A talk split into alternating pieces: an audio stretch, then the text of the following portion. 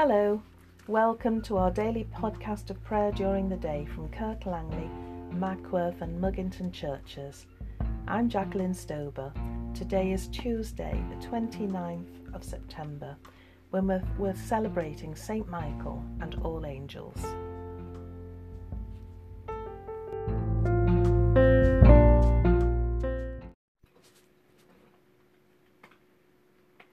O God, make speed to save us. O Lord, make haste to help us. To you, O Lord, I lift up my soul. O my God, in you I trust. I'm giving you worship with all my life. I'm giving you obedience with all my power. I'm giving you praise with all my strength. I'm giving you honour with all my speech. I'm giving you love with all my heart. I'm giving you affection with all my sense. I'm giving you my being with all my mind. I'm giving you my soul, O most high and holy God. Praise to the Father, praise to the Son, praise to the Spirit, the three in one.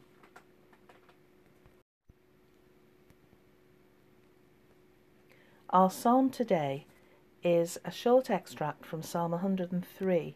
It's a call to praise directed especially at the heavenly beings and the whole of creation. Psalm 103 The Lord is full of compassion and mercy. The Lord has established his throne in heaven, and his kingdom has dominion over all. Bless the Lord, you angels of his, you mighty ones who do his bidding, and hearken to the voice of his word. Bless the Lord, all you his hosts, you ministers of his who do his will. Bless the Lord, all you works of his, in all places of his dominion. Bless the Lord, O my soul. The Lord is full of compassion and mercy. Merciful Lord, as we come from dust and return to dust, show us the face of our Redeemer, that in our frailty we may bless your name and praise you all your days through Jesus Christ our Lord. Glory to the Father, and to the Son, and to the Holy Spirit as it was in the beginning, is now, and shall be forever. Amen.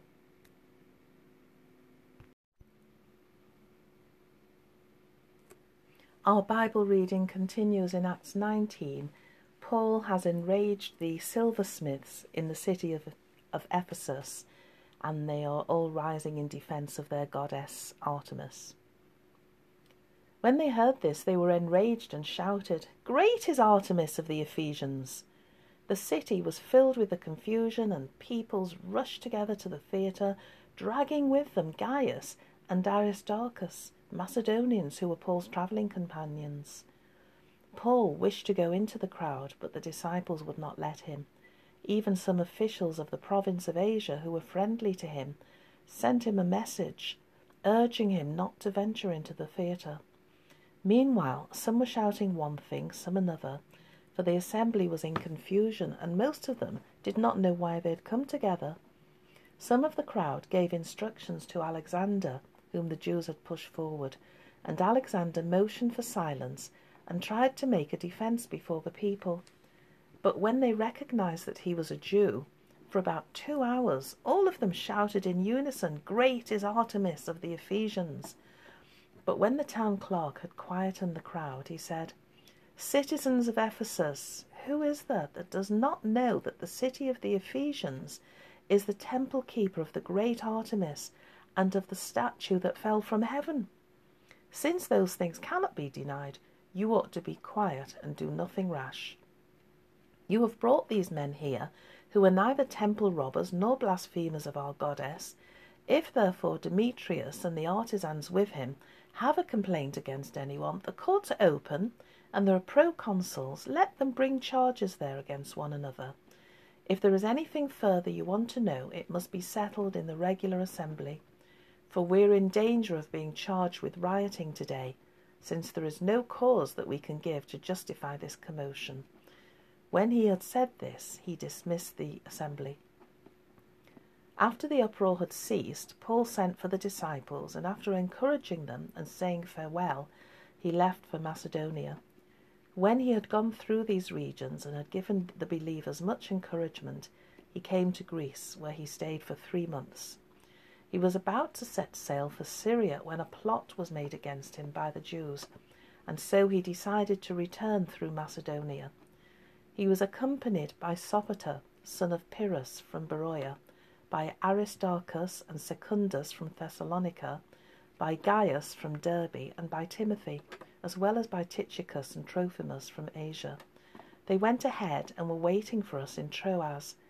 But we sailed from Philippi after the days of unleavened bread, and in five days we joined them in Troas, where we stayed for seven days. On the first day of the week, when we met to break bread, Paul was holding a discussion with them since he intended to leave the next day. He continued speaking until midnight. There were many lamps in the room upstairs where we were meeting. A young man named Eutychus, who was sitting in the window, began to sink off into a deep sleep while Paul talked still longer. Overcome by sleep, he fell to the ground three floors below and was picked up dead. But Paul went down and, bending over him, took him in his arms and said, Do not be alarmed, for his life is in him. Then Paul went upstairs, and after he had broken bread and eaten, he continued to converse with them until dawn. Then he left. Meanwhile, they had taken the boy away alive and were not a little comforted.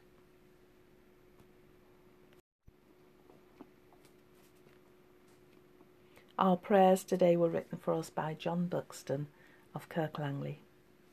In the power of the Spirit and in union with Christ, we pray to the Father. We pray for Christian communities everywhere and that they will be able to come together and worship in safety. We pray for the churches in our three parishes and for all who work in them. Give us the strength to keep going in these difficult times. We pray for Elizabeth, our Queen, for our government and parliament. May they put their political differences aside and with your help guide us through this pandemic. We pray for the children at our schools everywhere. Please keep them safe, and may their parents and teachers show them your ways, and to live together in harmony and to love and respect the wonders of your creation. We thank you, Lord, for the seasons, the sunshine and the rain, the bountiful harvests you provide, and the wonders of your creation. And we pray that man will not disturb that delicate balance of nature. We pray for the sick and all who are suffering in body or mind. We pray for the doctors, nurses, and all NHS staff who are doing such wonderful work at this time. And in a few quiet moments, let us bring to mind anyone that we know who is in need of our prayers. Pray especially for Dave and for John. We pray for the bereaved the lonely and the housebound. May they know the comfort of your love and feel your presence with them. We thank you, Lord, for those who have gone before, for all they achieved in their lives, and for the sacrifices made on our behalf. May they know your love and rest hereafter in your eternal kingdom. Welcome into your eternity all who have died in faith, that we in our turn may come to know the joy of living with you forever. Amen. Let us pray with confidence as our Saviour has taught us. Our Father, who art in heaven, hallowed be thy name. Thy kingdom come, thy will be done, on earth as it is in heaven.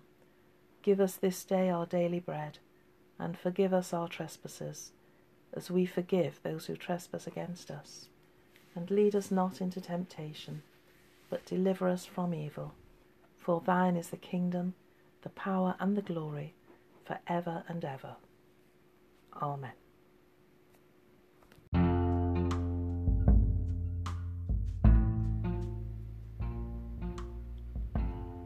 May Christ our Redeemer bring us healing and wholeness.